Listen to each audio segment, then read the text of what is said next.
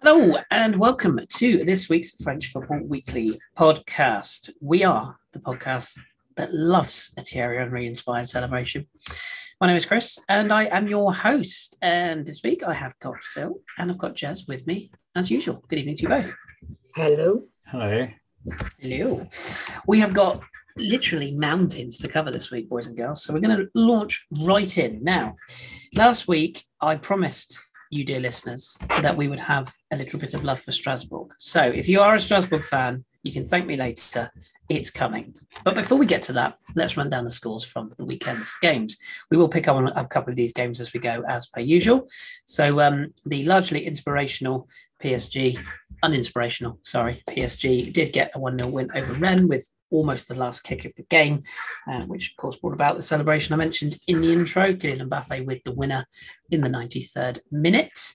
We uh, that was the Friday game. We saw the Saturday games. Montpellier uh, losing at home to Lille, so bad week at the office for Phil. Uh, with the winner there. Um, I must admit I haven't actually seen that goal yet, so I'll have to look that one up. Well, Uh, on the on the upside, Omlin's back. On the downside, that's how many losses in a row? Yeah, too many. I think that's well, it's it's four defeats in five, so not ideal to be fair. Um, but you know, always on the up, always on the up. And um, speaking of on the up, Lyon also continued uh, there. Well, I suppose uh, you could say patchy form really, but largely on the up. Four wins out of five now, and they defeated Nice uh, by two goals to nil. We'll cover that one in a bit more depth in a minute. But Dembele's penalty and Toko Ekambi's second, uh, sort of laying waste to Galtier's men. Uh, he going back to his former club, of course, if you remember that far back. Uh, on to Sunday's games. We saw the wonderful performance from Lorient, which got them a nil-nil draw at Monaco. I may be slightly exaggerating there, but go with me. Uh, but no, a very good point for Lorient, a battling point in a game which I'm not going to lie was terrible. It was absolutely But- appalling. Petro was great. It, there was a couple of really good performances, in truth, and uh, and I thoroughly enjoyed the battling qualities um, when you when you need it most from a team that's been struggling. And um, yeah, I thought there was one really good chance late on for Monaco, but barring that, not much at the office. So we take these and we move forwards. Um, we'll come back to Angers Strasbourg in a second because Strasbourg. Uh, we also had Brest 5, Troyes 1. What the ramifications of that for Troyes will have, we will wait and see. Uh, Adil, Adil Rami was on the score sheet, but Troyes succumbed to uh, two Satriano goals for Brest to make them two up, for Rami's goal back. Franck Honorat with two in the second half, and Steve Mounié with the clinching fifth. As I say, that could be a damaging result for Strasbourg. Goals against, uh, sorry, for Troyes, goals against as much as anything else, but a good win for Brest. Uh, Clermont won Was St Etienne. wind assisted. Yeah, it was. It did look. It looked like a One of- classic. The second goal, maybe it was the goalkeeper Sus. kicked it out and then it flew back directly into the goal. Yeah, not ideal. Very it's- unfortunate, Yeah, but also quite amusing. yeah. You got to you got to find the fun in these things at the end of the day. But um, yeah, you're absolutely right. It wasn't wasn't the most of an in sort of fun fixtures in terms of the weather, but a good win for Brest. Uh, an even better win though for St Etienne, who continue to defy. Uh, me and pretty much everybody else as they won three in a row, uh, 2 1 win against Clermont. Coming from behind, uh, Hitonji had put Clermont in front and all looked doomed. But then once again, the late rally, Kamara equalising on the 71st, and Timothée Kolodziejczak for once not getting himself sent off, but scoring the winner on the 82nd minute. So we'll come on St Etienne in a second. Uh, Nantes also got a win at home to Reims. Their good form continues. Moses Simon with the winner. Uh, Abdel Hamid sending off in the 14th minute didn't help the away side. And speaking of away sides, badly in need of help, Bordeaux, despite a late rally, uh, lost to Lens. So Wendo, Gael Kakuta from the spot, and Seko Fofana had fired Lens into a 3 0 lead after 26 minutes. Uh, foot maybe went off the pedal a bit before uh, Elias pulled one back for Bordeaux and Hwang Ui-jo, who else at the moment, got the second, but it was too little too late for Bordeaux, who again we may well have a little touch on in a moment.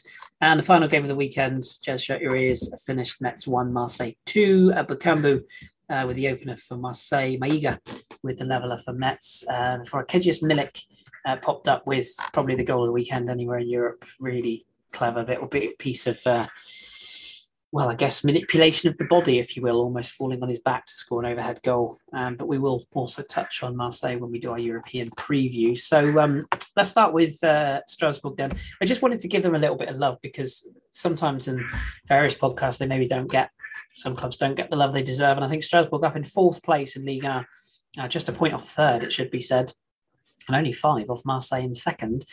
I think if you'd have said at the start of the season this is where Strasbourg would be, you, you, you I think you'd have you'd have been very surprised to most people with that opinion. A very kind person on Twitter actually tagged me in a tweet recently and said, um, "Really good call on Strasbourg," and I was like, "What?" And I didn't realise that in my preview at the start of the season, I was chatting to someone. I said I actually fancied them to to push sort of high into mid table in you know in the in the league this season. Even I didn't see them finishing fourth. Um, Jez, I will start with you though. I, I kind of just want to just an overview rather than just talking about their 1 0 win over Angers, which was largely, you know, sort of, it wasn't the most thrilling of games. Kevin Gameiro got the winner. Just tell me your just overall views on on what you think has clicked under Julien Stéphan. Is it is it just a classic case of good manager fits good club, you know, right fit, right time, and and maybe just a change of emphasis because they're outperforming every metric. Um, this is going to be difficult for me because I don't like Strasbourg and I don't like Julien Stéphan, but I'll try Sorry. my best. Um, he thanks you. um, I mean,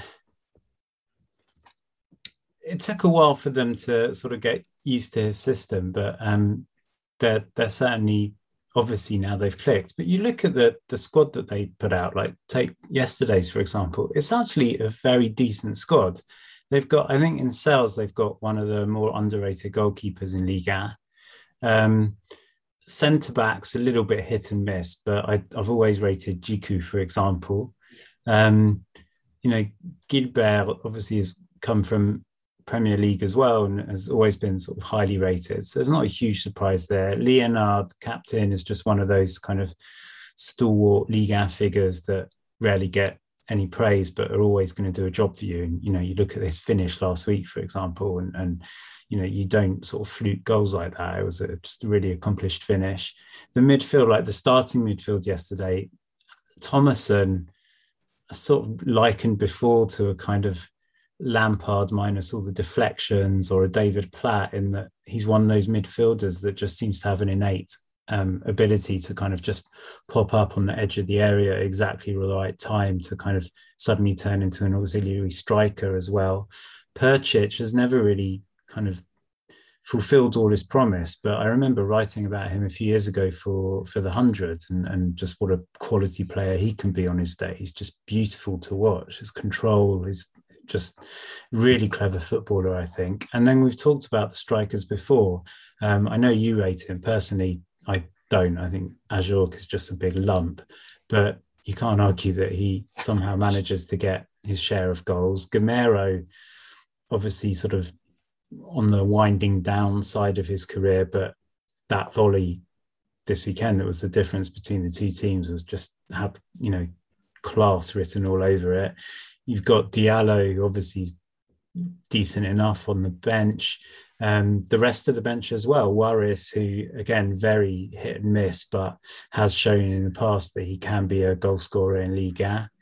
Um, Saki, Bellegarde, these are quality players. So it's not even just the starting eleven. I think similarly, and you know, I'm not saying that Julien Stéphan should take no credit, but it is similar to Ren, where I think and you know you can compare it certainly to other clubs certainly other clubs in the northeast which we might come on to later begrudgingly.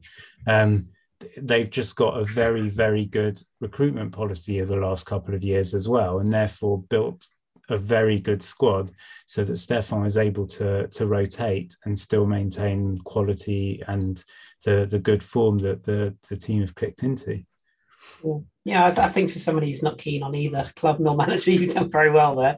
Um, just, just briefly, Phil, the question I put to you on Strasbourg: do, do, you see some familiarities in terms of? I know Montpellier won the league, so it's slightly unfair to compare the two. Strasbourg are not that level, but that kind of progression that has come under a club that maybe is less fashionable, or you know, is is not a club that people would necessarily notice unless they were a you know a hardened league fan. Is that sort of fair to say that the progression has been on a similar scale to what you witnessed? Well, I think um, we're on a situation where we're looking at the podium because obviously when Montpellier won the league, PSG had only just got the money. So slightly different situation. But the podium is potentially up there. Uh, they're four points clear of Rennes in fifth. So why not? We mm. have to look at what's happening kind of in that uh, in that uh, top bit of the table. So it's it's possible, but I see them more at the Europa conference thingy. What's it? Yeah, that feels more level. like the level, I guess. But I think even even that, if they can finish in that top five, I, th- I think that's a hell of an achievement. When you look at the clubs below yeah. them, Monaco, Lyon, Lille, you know, throw Montpellier in there, Lens, you know, Nantes. There's some big clubs, and, and that's excluding the two in the bottom three at the moment, which we'll come on to. But yeah, I just I just feel that um, you know I've, I've watched a fair bit of them, not as much as some clubs. I'll, I'll openly admit, but they they have a certain style. They play to their strengths, and and like as as you both were saying, I think Stéphan's done a, a very good job to even put them into into the conversation of being in that sort of bracket of clubs that could potentially hit the European places or, or the top end of the table. So just wanted to give them some love. Um, before we head head down the table, which we will do shortly, um, I do want to discuss uh, probably the fixture of the weekend, really. Um, Phil, I'll start with you this time, reverse order. Uh, the, the, probably the one, the glamour tie of the weekend was Lyon 2, Nice nil. Um, again, I, I, I, don't know what to make of Lyon because it's always like every time Peter Bosz is on the chopping block, he pulls out performance. Oh, if this was a surprising game to me because Lyon won 2 0 and it felt like one way traffic. Mm. It took Nice until I think the 76th minute before they got a shot off. Yeah. A shot. And oh well, there was early doors, three minutes in, penalty, VAR. Oh, yeah, it's a penalty. And Dembele takes it, Benitez saves it, Paqueta scores on the rebound, VAR gets involved. It's a retake. It's a, it was chaos from the get go, but it was all Lyon Nice had nothing. Like I say, it took until 76 minutes until they got a shot off. It was really a strange situation given that Nice are higher in the table. Lyon really bossed that. Mm. And I think that's something they're going to take a lot of kind of confidence from. But it was an odd, odd game. Yeah, I, I just, I, I, just sort of felt that. Um, in fact, I'll slide you in here, Jez, because uh, like, like Phil was saying, it, it was one-way traffic, and what I couldn't quite understand with Nice's approach is they never really seemed to put Lyon under any sort of pressure felt really sorry for Andy Delort, who was just kind of racing around doing not very much because he just had no supply. And the midfield went missing. I was quite surprised. Khéphren Thuram stayed on. he's a player I like, but he didn't really do a lot.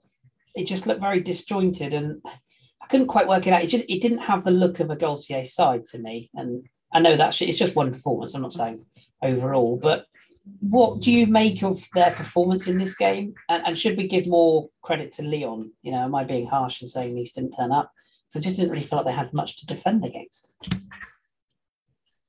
Uh, I think it's a little bit of both. I mean, in, in Nice's defence, well, partly it's not a defence, but they haven't always been playing well this season. Um, there's been quite a few matches that they've sort of ground out without playing well. So they're certainly, you know, very far from the finished article, I'd say. And secondly, they had a big match at the in midweek, I think, um, yeah. playing Marseille in the cup, and and they won that one quite comfortably. But you know, it's going to take a little bit out of you. Whereas, um, so you know, I'll I'll give them that.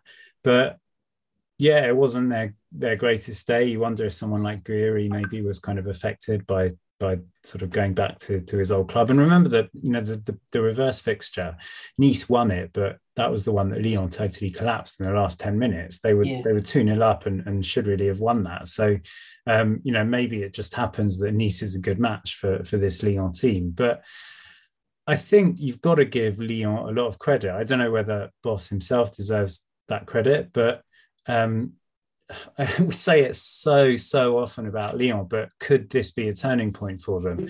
Um, you know, the the the main talk in midweek was that um, Boateng Boateng was um, dropped in sort of relatively similarish circumstances to Marcelo being dropped earlier in the season. He had an absolute nightmare last week against Monaco, and then you know I think people had had enough of his attitude in the changing room.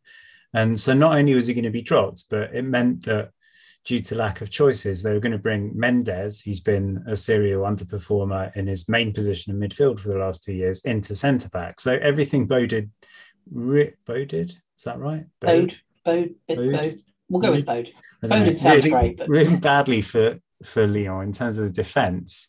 Um, but you know, as, as Phil said, that they were fantastic, and and Mendes played well. Lukeba, uh, we all often talk about all the, the brilliant Lyon players off the sort of conveyor belt, and we usually talk about the, the more attacking ones. But um, Lukeba has been fantastic. He's sort of quietly slotted into the defence, and is pretty much the boss of the defence nowadays. He's, and he's the, a Umtiti Mark II, isn't he? For me, like build, style, stature, like he just seamless to me.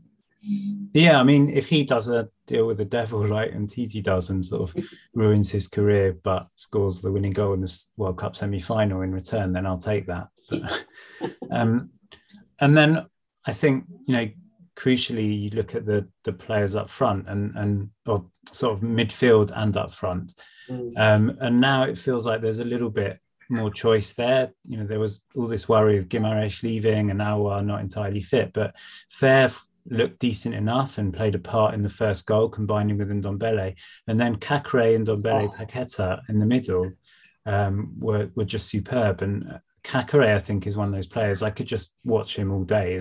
Partly so just the way he looks, like a kind of 1950s throwback with the gel back hair. I just love yeah. it.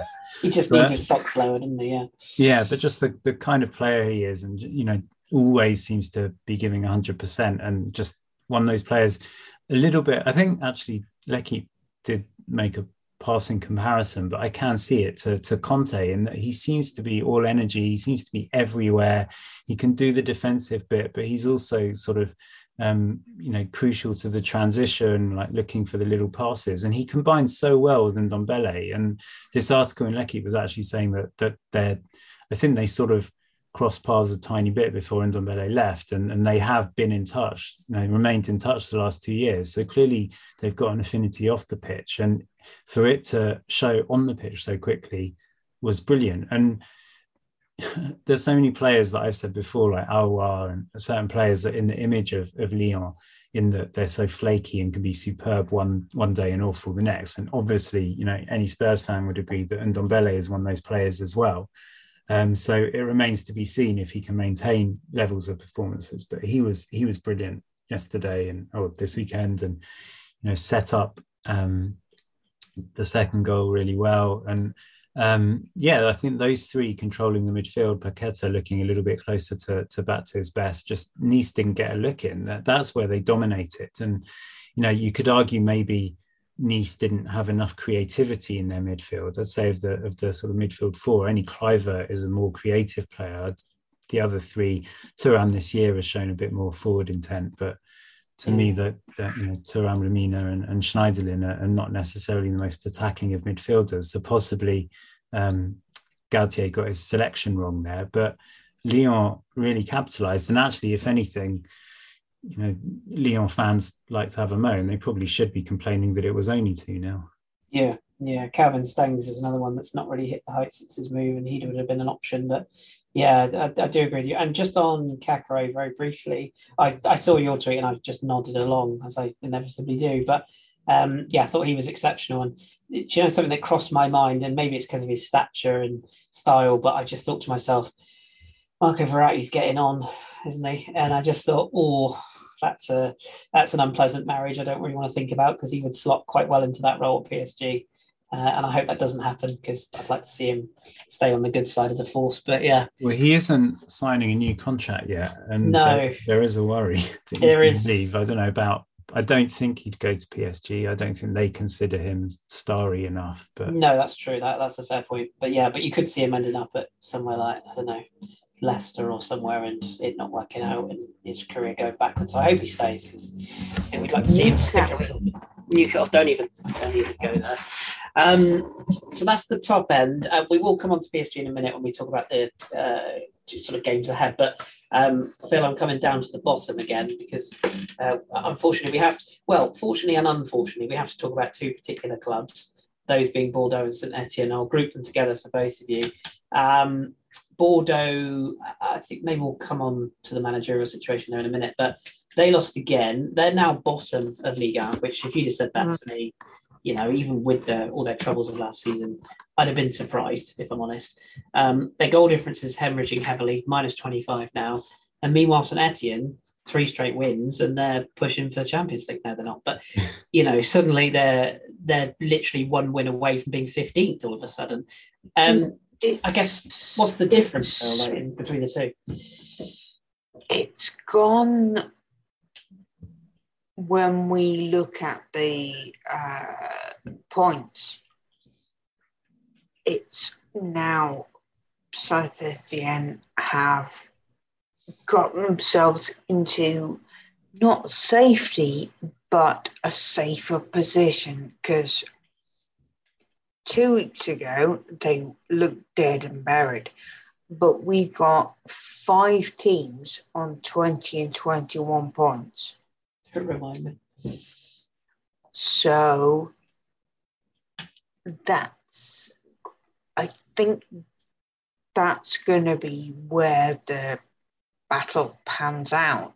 But it's not Uh, Saint Etienne previously were way off that, and now they're bang in the middle. So they've got three wins on bounce. Nobody else around them has got anything like that. Even Clermont, Reims, Angers above them haven't got anything like that. So, yeah, they might stay up which was looking really, really unlikely at the midpoint of the season. So, I'm not gonna lie.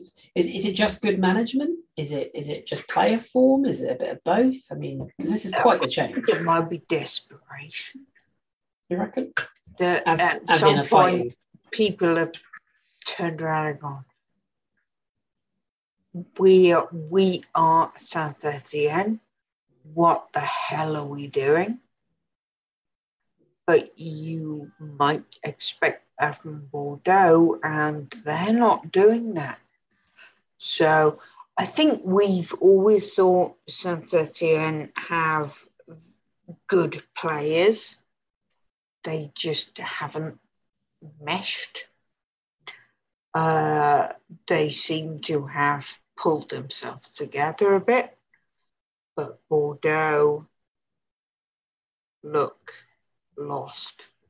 Yeah. Well, I'll I'll I'll just pass the the rather shitty stick to you, Jez. Sorry, but um, Phil's done a done a good job on Sonetti, and so we we have to poke the the box marks Bordeaux and, and crisis. Um, how long does Petkovic get if he hasn't been sacked already? I must admit, I haven't had a chance to check the daily tabloids today, French wise. But um, I mean, how long does he get? Because this is, you know, this isn't a manager that they brought in that was a project. This isn't a, you know, a guy, a young up and coming coach. This is a, a, reformed international, and I think was it Serie A managed before. He's a name, you know, he's a guy who should be doing far much more. And despite, yes, there's turmoil off the pitch, we can't deny that. But on the pitch is where you get your results. And you know, he's isolated certain players in the squad. Um, some of the, the transfer dealings in and out have been questionable.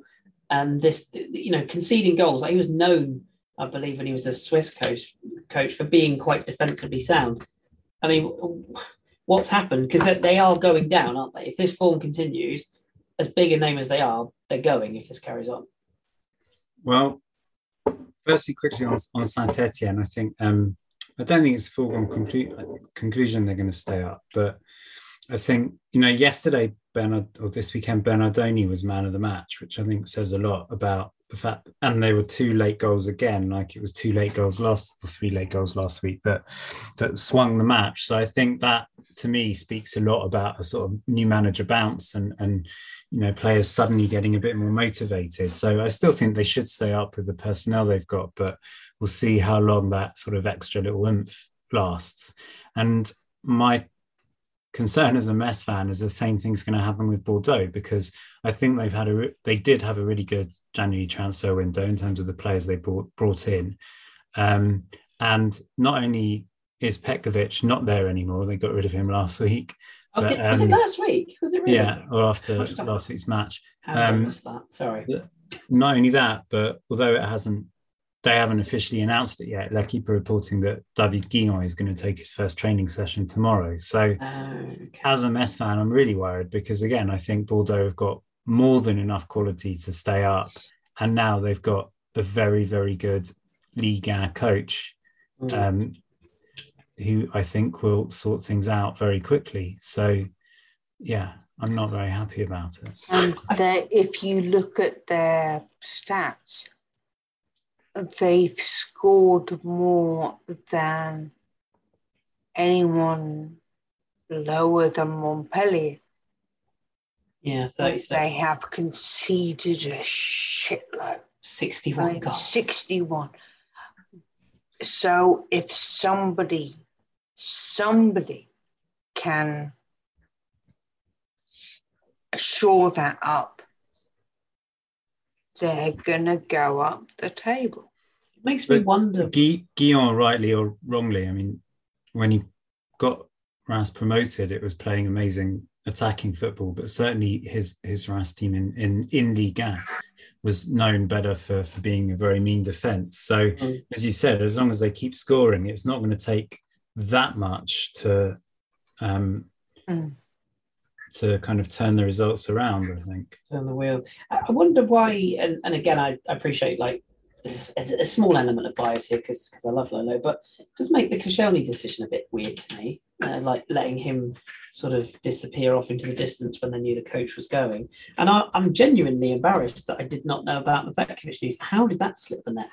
Um, I've been busy, but Christ, I don't know how I missed that. So I do apologise to you, listener. But thank you, Jez, for saving my bacon there. Um, and Guion does seem like a, a really good fit for that. But um, yeah, I just uh, I on Koscielny, I think it's I don't think it's anything to do with Petkovic. I think it's more to do with people further back. And ah, okay, isn't Lopez involved now, which always sort of smells.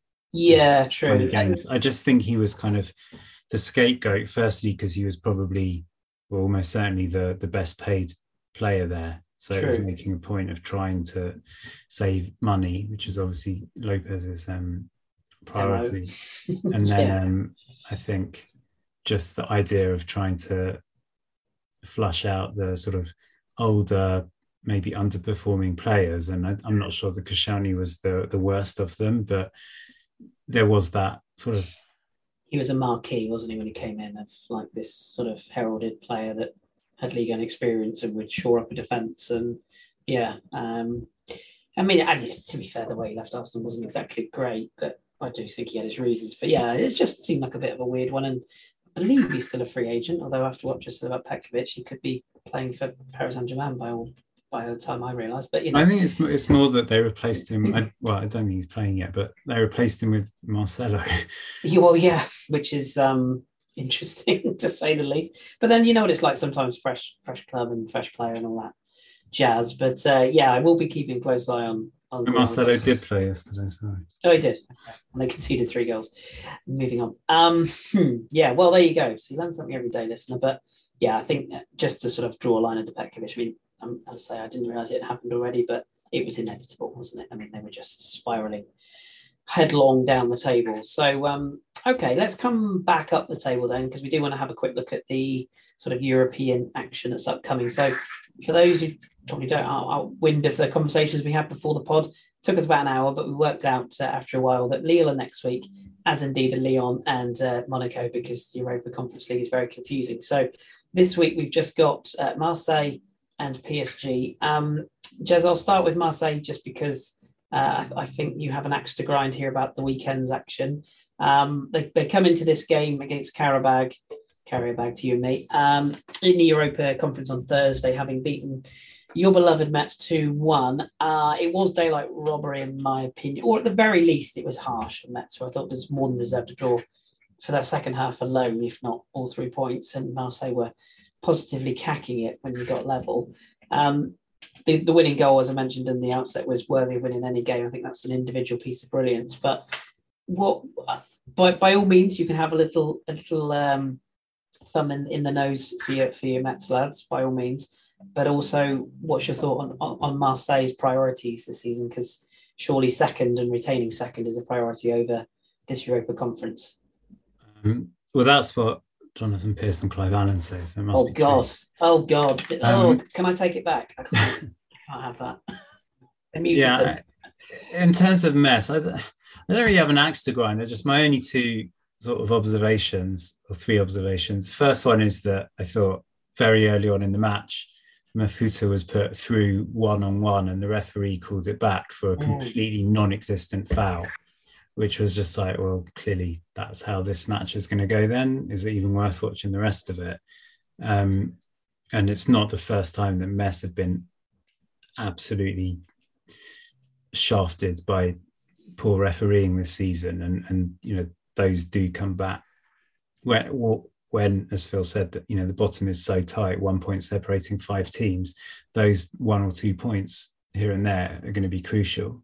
Yeah. Um, the second thing is, yeah, as, as you said, you know, at one point within sort of five minutes of each other, Metz made a change up front. And they took off Mafouta, who, by the way, I owe an apology to because I thought we were starting with him, you know, some random signing from the Swiss second division. We got no chance. He looked really good, actually. Just yeah. the only problem was he was completely isolated. And he looked a hell of a lot better than Ibrahima Niane, who I wouldn't be surprised if we don't see him again this season because Antonetti has given him so many chances, if anything, because we just didn't have any other options. And yet again, he was awful when he came on yesterday. And yet again, Antonetti sort of pulled him out publicly after the match for being awful and not making any effort. And I think even maybe having a little part in Marseille winning the possession for, for the winning goal. Um, but yeah, we we took off Mafouta, we brought on Niane they took off Bakambu and brought on Milik. Mm. And, you know, we're not competing with Marseille, obviously, in the league, but that says all you need to know about yesterday's match and, you know, depth and stuff. But these aren't the matches that are going that, Mas- the Metz are supposed to win to, to stay up. It's just kind of frustrating. And even just before Milik scored, um, Nguette had a really good chance that he just, he could have had a decent shot or squared it to someone who was pretty much unmarked at the far post, and he said he just basically passed it to the keeper. And I think it was, you know, within a couple of minutes, Marseille had taken the lead. So, yeah, it was yeah. just frustrating because, as you said, we, I think, deserved a draw. Yeah, yeah, and, and Marseille, as I say, they positively cracked themselves when you were level, and, and the atmosphere really went up a notch, really, didn't it? When when the leveler went in, that crowd was carrying those yeah. players to the extra five yards. And there was a few questionable challenges. I thought a few players got away with on both sides. In fairness, there was a few that I thought went unpunished that probably should have gone punished, but that's for a story for another day. Do you, yeah, do you... I mean, one of the one of the frustrations of Metz is that they often this season they've raised their game against the better sides, and, yeah. and if they had that level of performance against the poorer sides, they would win more often. For some yeah, reason, yeah. they sort of stoop to the other level and only raise themselves for a, a sort of gallant defeat, which is a bit annoying. but as for Marseille, I mean, it's not like, although I said Metz deserved a draw, it wasn't because they played fantastically. I just thought Marseille were really average. And, mm. you know, if, if, that's the quality of the second place team in Ligue 1, it's a little bit of a concern. Yeah. Um, I really did not think they were very good. Um, Guendouzi, I thought had one of his sort of running around a lot, looking very officious, but not actually doing much that was effective. Payet, I thought was looked pretty really much off. disinterested and, mm. and sort of overhitting everything. Um, I just didn't think they looked they looked in great shape, and and yeah, it took a piece of or poor defending, I think, for the first goal, and a piece of um, individual brilliance for the for the second goal. I don't think um, there was much in terms of a team performance. And it's to be fair, it's not the first time. The last couple of weeks, there's been matches where Marseille have. You look at the stats and they've dominated possession, but they've created practically nothing. Um, and it is a worry, and it's also just bizarre. Why aren't they starting Milik every match? I just yeah, don't understand that. Hat trick in hat trick in the last game, and then dropped. It's a very odd and Bakambu was good. I thought his movement was good, but I just yeah, you just I think I would have played Milik over De Jong if I'm honest. And um, and like like you said, for me the two the two standouts on the night were Saliba and Kamara. Kamara was playing seemingly sort of a half centre back, half midfield role last night, and his contract situation I believe is still undetermined, and that that's a big worry because I think he's just a player that's got unlimited potential and. Saliba obviously is, he's had his, his ups and downs this season, but generally has been consistently picked by Sampaoli. So yeah, it does feel like the priority probably should be the league, but based upon that team choice last night, you do wonder if maybe that conference is something Sampaoli's got his eye on. But we I should think it's see. got to, I mean, surely they've got to want to qualify for the Champions League. you yeah. know, it would be different if they're in sort of fifth, sixth place now, but of that size, I mean, they just they just have to be, don't they? The brand, the the image, everything. It's just got to be it's got to be done. But um, beautifully segued because uh, Phil, there is a team in the Champions League um, and a team uh, that's not named Lille that are probably expected to be one of the final four, if not winning the damn thing this season. Are PSG? Um, they warmed up, uh, Luke warmed up, I should say, against uh, against. Um, oh my goodness me, Rennes. Rennes, thank you. mind fart there. It's Monday, listeners, forgive me. Um, they warmed, they Luke warmed up against Rennes with a, a very last minute goal from from Kylian Mbappe. Uh, I think it would be first shot on target in the match. The whole game, yeah. And I think I think Jez tweeted it at the time. They are, you know, without Mbappe, there's there's not a lot going on with PSG, and I would maybe add Verratti in, and that's about it. Um, Phil, what do you, what chances do you give PSG in the home leg against Real Madrid? A probably Benzema less Real Madrid, but they've been here and done it, haven't they? I on TV in France yesterday, uh, there was a program called Galactic, and it was about the Real Madrid Galacticos and the PSG Galacticos in inverted commas. And it was very interesting. They looked over all of the games PSG and Real Madrid have had in the past 10 years. and not massively convincing for PSG. I don't know. day we've got tomorrow PSG Real Madrid. Are we convinced Are we confident? Are we? Hmm. You Where- look at what PSG have done recently, and seriously, last weekend, a 93rd minute winner from Mbappe against Rennes. Mm. They do not look good. I know, I know they are what 13, 15 points ahead. But they still don't look kind of convincing. No, they're not. No, that's that's. So, uh-huh. Are you are you backing them? Like, I mean, obviously we'll all watch this game, and I'm sure from a French football, football perspective, we'd like them to win. No. Okay. Okay. What's your take, Jez? Um, I know you've got some interesting questions to ask me about certain lists that's appeared today, which maybe we can splice in at the end of this. But um, I mean, you were far from convinced. I was far from convinced. Uh, in fact, to the point where uh, watching the game on Friday, I with with about twenty minutes to go, I um I did start uh, doing some work. I'm not going to lie, as in some actual work work.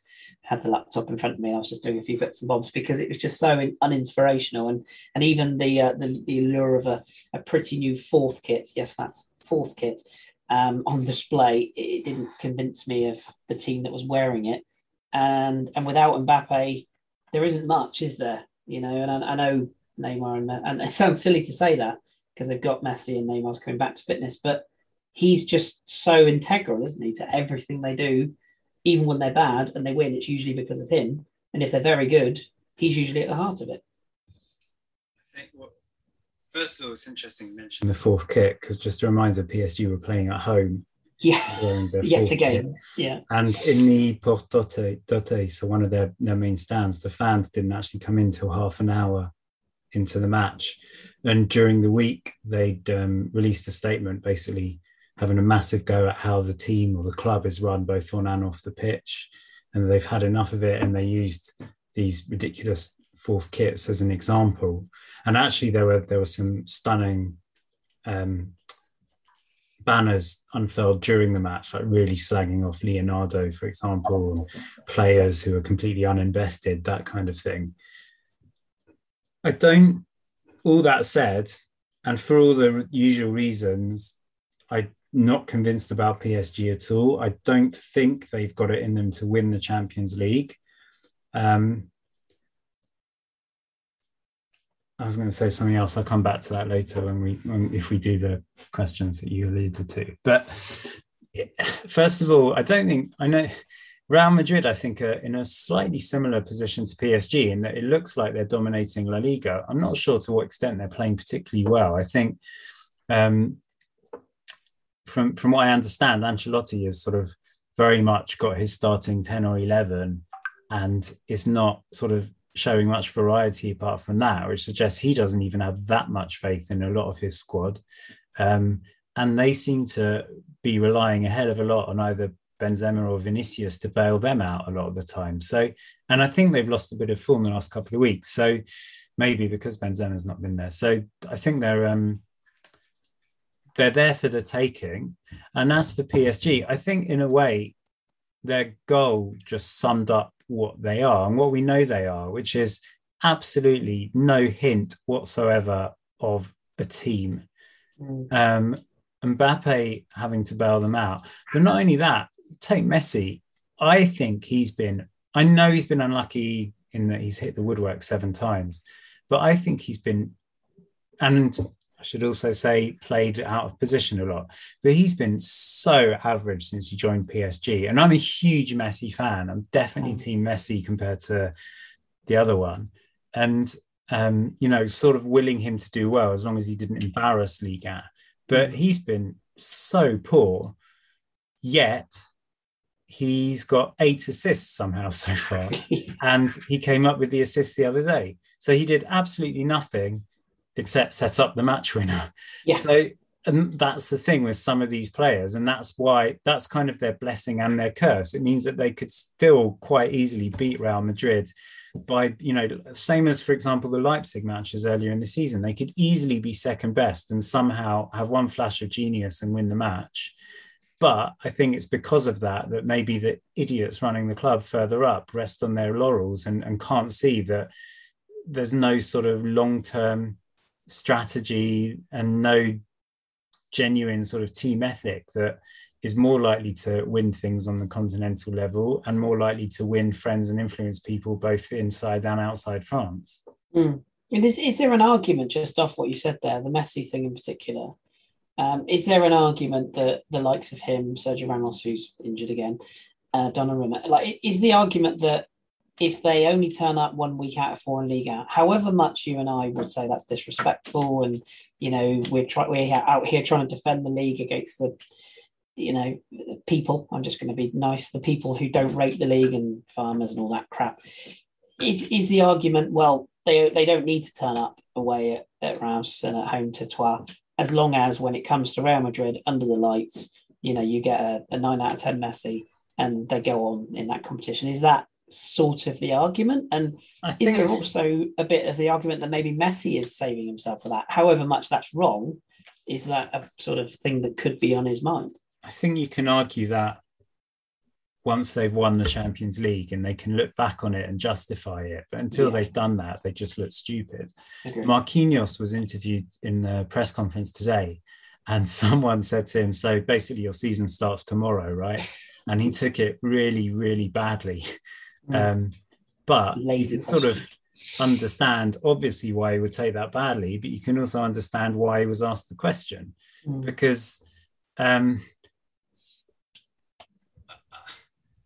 the number of times that they've had to resort to last minute goals, it sort of goes back to a little bit to what I said about you know Metz bringing on Niane and, and Marseille bringing bringing on Milik. By the law of averages, they've got so much quality in their squad that 19 play or not 19 14 whatever players can have a complete off day. And if the 15th player does one decent thing when the other team that doesn't have that depth is tiring then they're going to win the matches. But it's not it doesn't mean they shouldn't turn up. You know it's a bad example this weekend because they they lost to a lowly team but bayern put in a shift every week. And maybe that's why they have a better record in the champions league because they're it's not that about the quality of who they play each week it's the fact that they're switched on each week. Mm. so it's not hard to kind of go up that one further gear whereas psg you feel like they have to go up three or four gears and but I I don't think it's I think it's about attitude, and I don't I don't think it's because these players are bet- so much better than I don't know whoever turns out for for Haas or Rennes or whatever. I just think it's the type of player, it's their attitude, and it's what they're allowed to get away with. And I don't, I'm not sure that Messi is that type of player. I just don't think he's adjusted yet. But I think Neymar's that type of player. Ramos, I don't think we even know yet because he's played so little. So it's not a case of turning up one week in every four. It's a case of turning up one week in every four months, you could say. um, there's very few players in the team, and Marquinhos is one of them. So, you know, of all the people he's allowed to get annoyed by a question like that, there's very few players who look like they care. Mm. And yeah. I just think it's very hard to kind of suddenly raise your game. PSG can do it. They did it against Man City this year. Um, they can raise their game and they can suddenly, you know, last week for a sort of revenge match against Lille, they can suddenly look like they want it. And the attackers are helping the defense and vice versa. And they could do that against Real Madrid and run out deserved winners, definitely. But you just feel like that it has to be happening more regularly, whether in Liga or not. Mm. Yeah, that's that. I mean, you. I think you both summed up where I am. I, I'm always on the fence with PSG because, you know, if you if you dare to put your opinion on Twitter, which we all know is is something you should never do, um, you know, you get all the trolls come back. Oh, how are you supporting PSG, Qatari, and then and it's like it's all it's all negative. negative, and yet if you say, well, I'm supporting them because of French football, you then get the argument, well, they're not really French football, they're a franchise. And it's like, you just, you can't win. And part of me really wants to see them do well. And then I also think if they went and won it, but I feel a little bit sick. You know, it's it's kind of that. And and I, and I again, I know I'm biased, and I apologise, dear listener.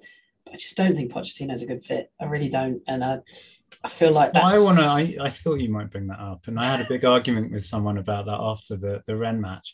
Yeah. I don't necessarily disagree with you about being a good fit, but that's not the same as whether he's a good coach or not. I do think he's Oh, a no, good I- coach, and I I think agree. it's completely irrelevant whether he is or not. Yeah. And I just want to touch on something that I was doing. I'm very naughty. I was doing it during this podcast. That on um on L'Equipe, they've got choose your sort of best 11 from the QSI era. And I just want to go through. So I put my answers, but I want to go through the percentages of what people have said so far. So goalkeeper, you got the choice: Areola, Donnarumma, Navas, Sirigu, Trapp. Navas gets 66%. Fine. Choose your left back: Maxwell, 77%. Central defenders: Marquinhos, obviously still there, and Thiago Silva, 45%. Left back, okay, Hakimi gets this one, but this is probably the one that's the closest level field, level, you know, closest between Aurier, Alves, Hakimi, Meunier, Van der Wiel. Defensive midfielder, Motta, 91%. Other two mid, other two midfielders, 48% and 42%. Paredes, Pastore, Rabiot, they get 1%, 7%, 2%. Three attackers, you've got Cavani 19%. Next highest is Neymar with 9%. And then you've got Ibrahimovic set 27%, Mbappe 32%. Um, you know, so basically, of current players, you've only got Mbappe, Verratti, Marquinhos, and Navas. So all this crap that the foreign media have been sort of building up with building up PSG with, clearly only with the intention of bringing them down, that this is the greatest squad ever assembled, all that kind of thing. It's bullshit. And anyone that basically follows football can see it's bullshit, that it's such an unbalanced team. Of course, Donnarumma, Ramos, Messi all coming in in one summer looks fantastic on paper. But you're talking about a goalkeeper who's going to unsettle a brilliant goalkeeper, two 35 year olds or whatever, one of whom can't run because he's injured, and the other one just hasn't run for four or five years anyway. Um, and even if they're all in the team, and probably even if they're playing at their best, they're completely unbalancing a team which is full of a hell of a lot of very average players, particularly that midfield. You know, they've never replaced Motta, they've never replaced Matuidi. And it's a, absolutely ridiculous to say that this is a top quality team. I really don't think it is. Mm. And it doesn't matter if you've got Pochettino or Guardiola or whoever the coach is, if they're not allowed to manage their team and pick their players and have any kind of authority over them. Yeah, I mean, again, I just can't argue with any of that. That list is quite eye opening, I must admit. Wasn't aware of, of the, the detail of that. So, yeah, I mean, it's, yeah, it's interesting. It is interesting. And I guess depending upon that, these are the games now. Um, or this one tomorrow and the ones going forward, these are the ones they're going to be judged on because these are the ones where all the uh, everyone's eyes are on them, you know, whether they be English football fans or you know, um, I know some commentators have a trouble dealing with the fact there are other leagues outside the Premier League, but all the eyes will be on them. And this is the marquee fixture. Is that the Premier League that's, you know, really close competition this year? And the team at the top definitely aren't a franchise of Middle East either. That's the one. That's the one. Yeah, absolutely. That is exactly the one. You got it in one. Um, anyway, uh, let's bring it back to France um, before we look ahead to next week's fixtures. Let's uh, have a little look at Coupe de France. Uh, Phil, you have some info for us. Yes, we had the quarterfinals last week, and Monaco beat Amiens 2 0. They're through. Uh, nice, we mentioned earlier, uh, beat Marseille 4 1. Nantes beat uh, Bastia 2 0. And what we were all looking at, I think, was the Petit Poucet Bergerac Versailles. Ah. do the do the music. That's coming. Come No, on. Can't do it when they lose. Oh, it- but Versailles won on penalties. Uh, for five after uh, 1 1 draw. So we have Versailles Nice in the uh, semi final draw and not Monaco in the other draw. So Versailles are the Petit Poucet who we will all be rooting for. And do we have Looks a little bit awkward, but that will be uh, good match.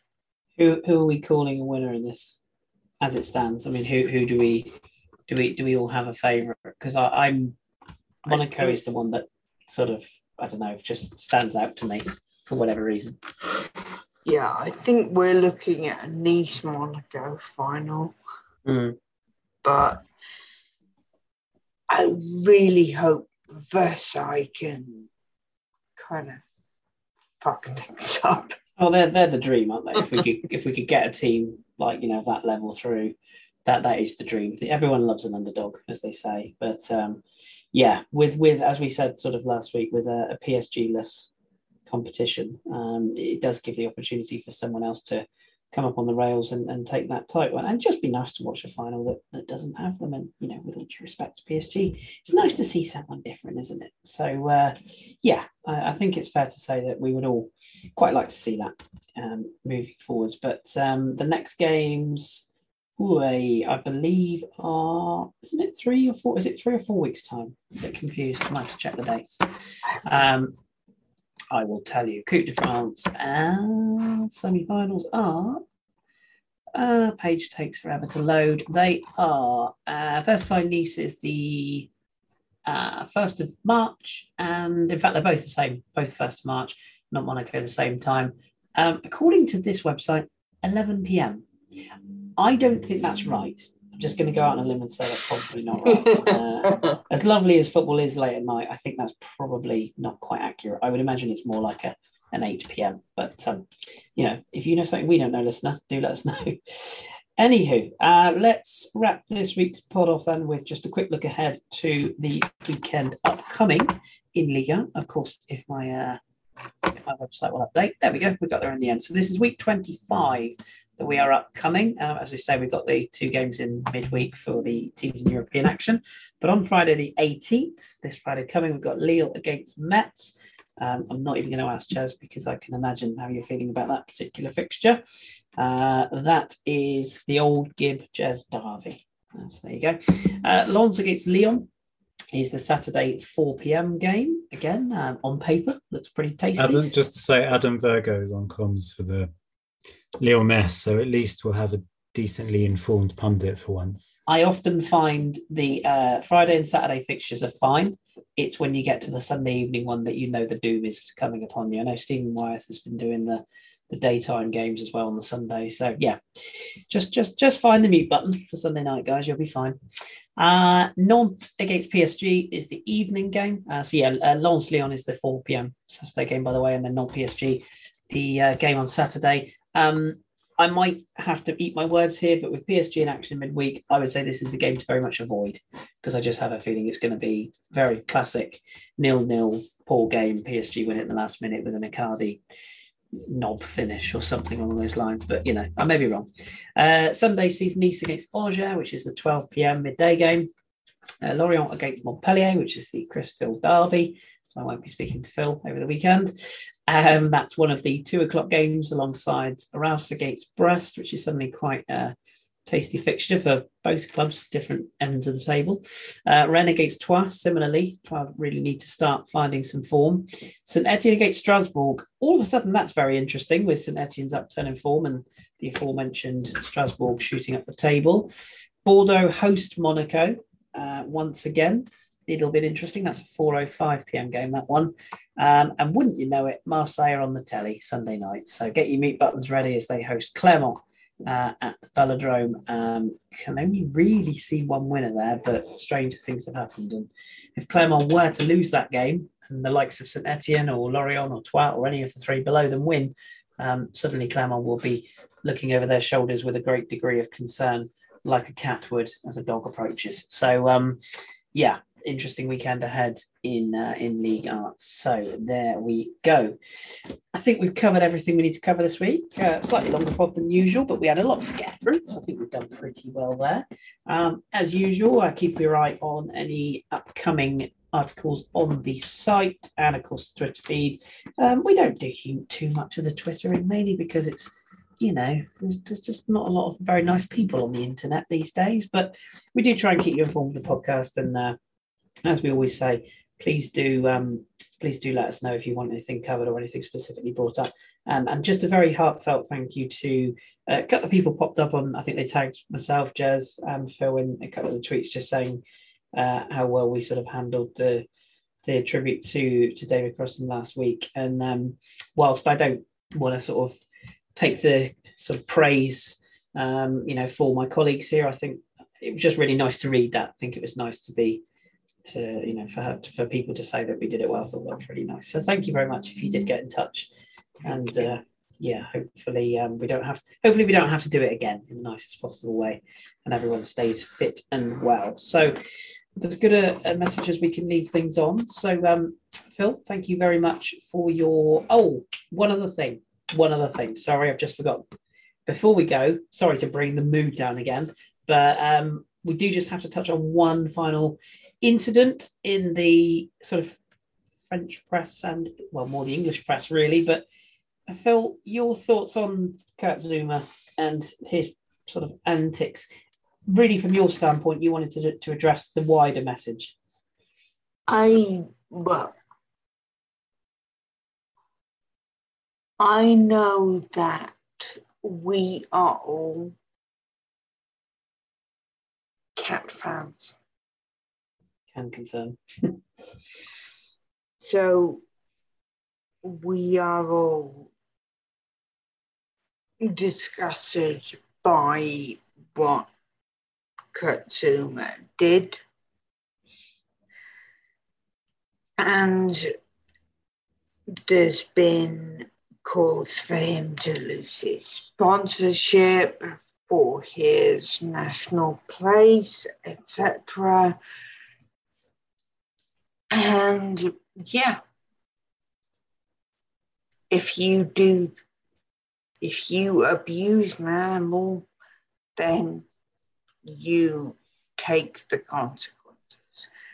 But I think something I felt over the past couple of weeks where we've seen that is if you're saying Kurt should not have his international place, Kingsley Coman has his place and has sponsors.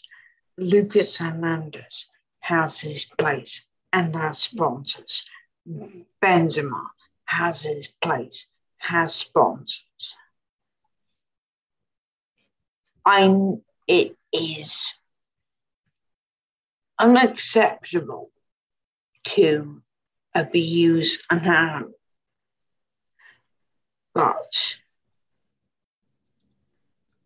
it is also unacceptable to abuse a person. And maybe we need to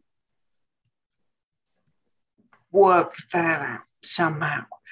Uh, and it's very easy to say, well, a cat doesn't ask for it a cat isn't dressed inappropriately. Yeah. The whole thing stinks a little bit, doesn't it? The whole thing is. It's this is problematic. Mm. And I'd say kicking a cat is bad. dragging a woman across the floor by her hair is also bad. Mm. Yeah. Let's work on how how all of this works and just I I um, Yeah. yeah, I'm, I'm having a problem.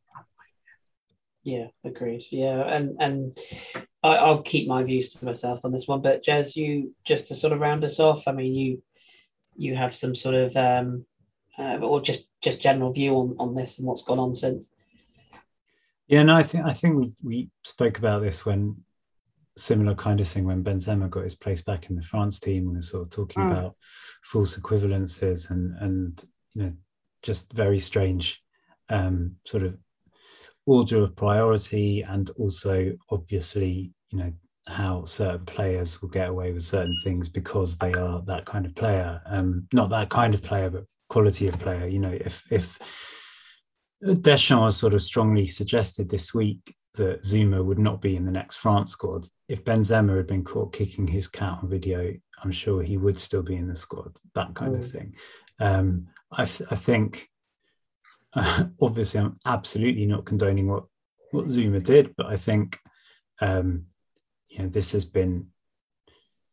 There's an element of a sort of you know internet pylon.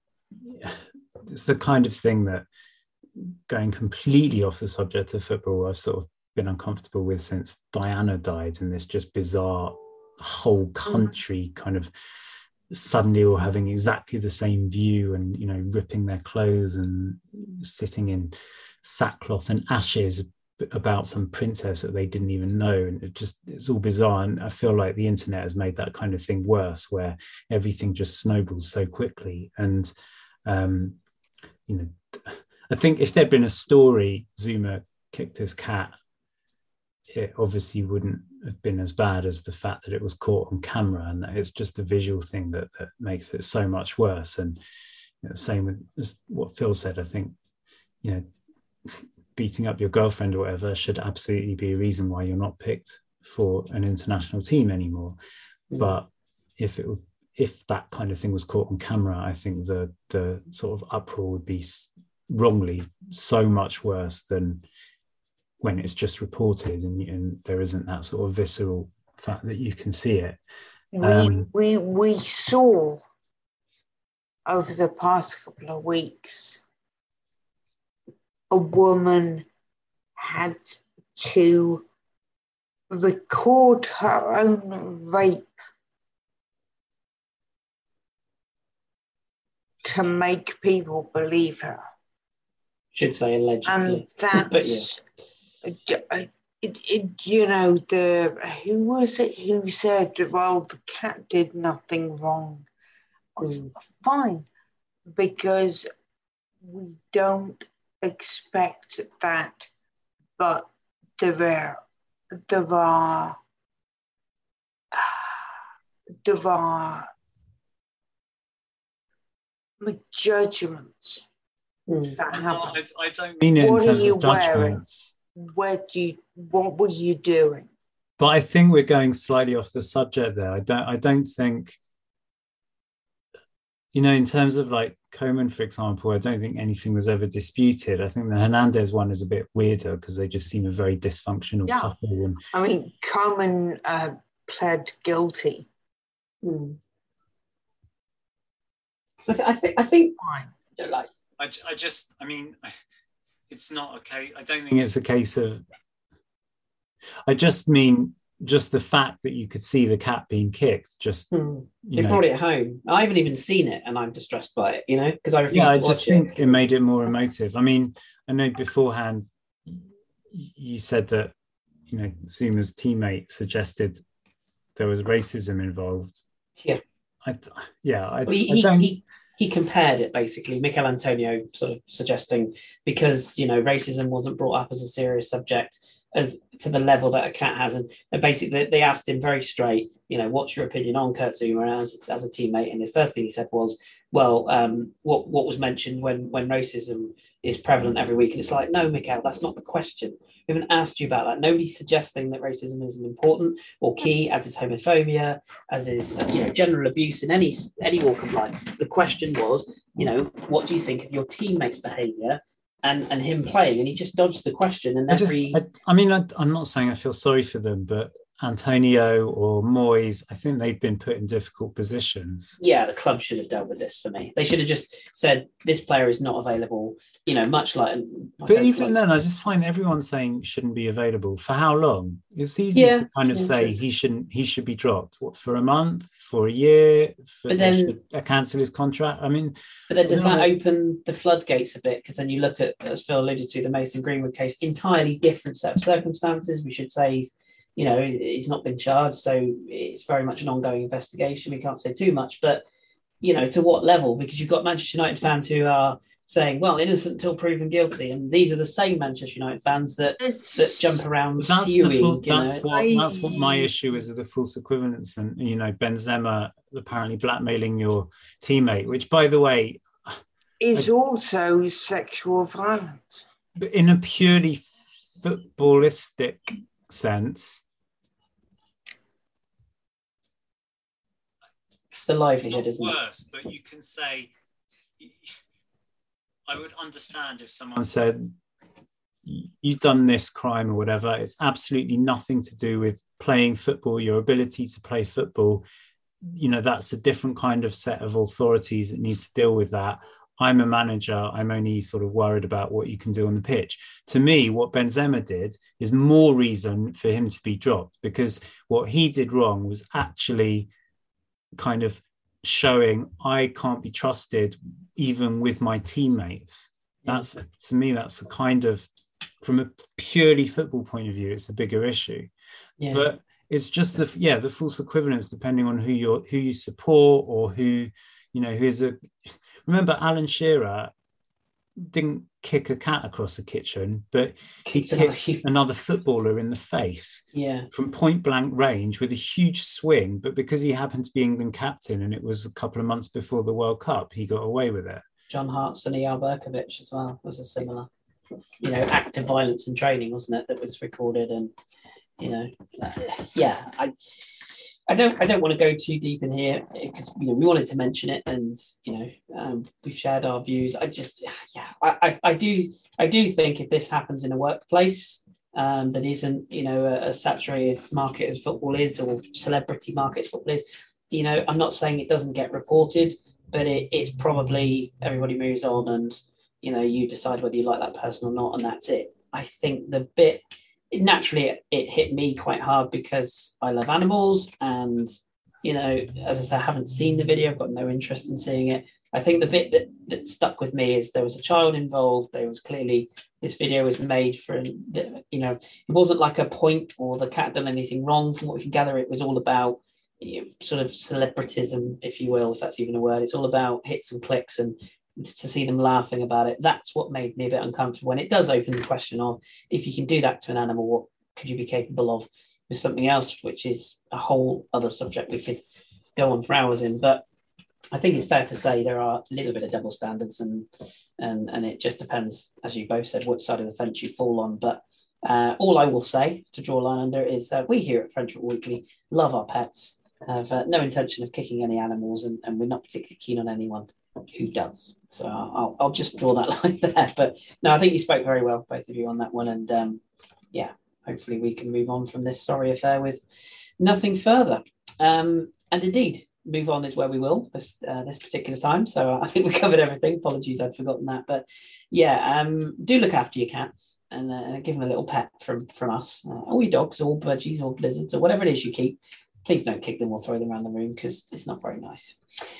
What, but, what, you can do this week is uh, is enjoy your French football because that's what we'll be doing at least, hopefully. So, depending on who we support.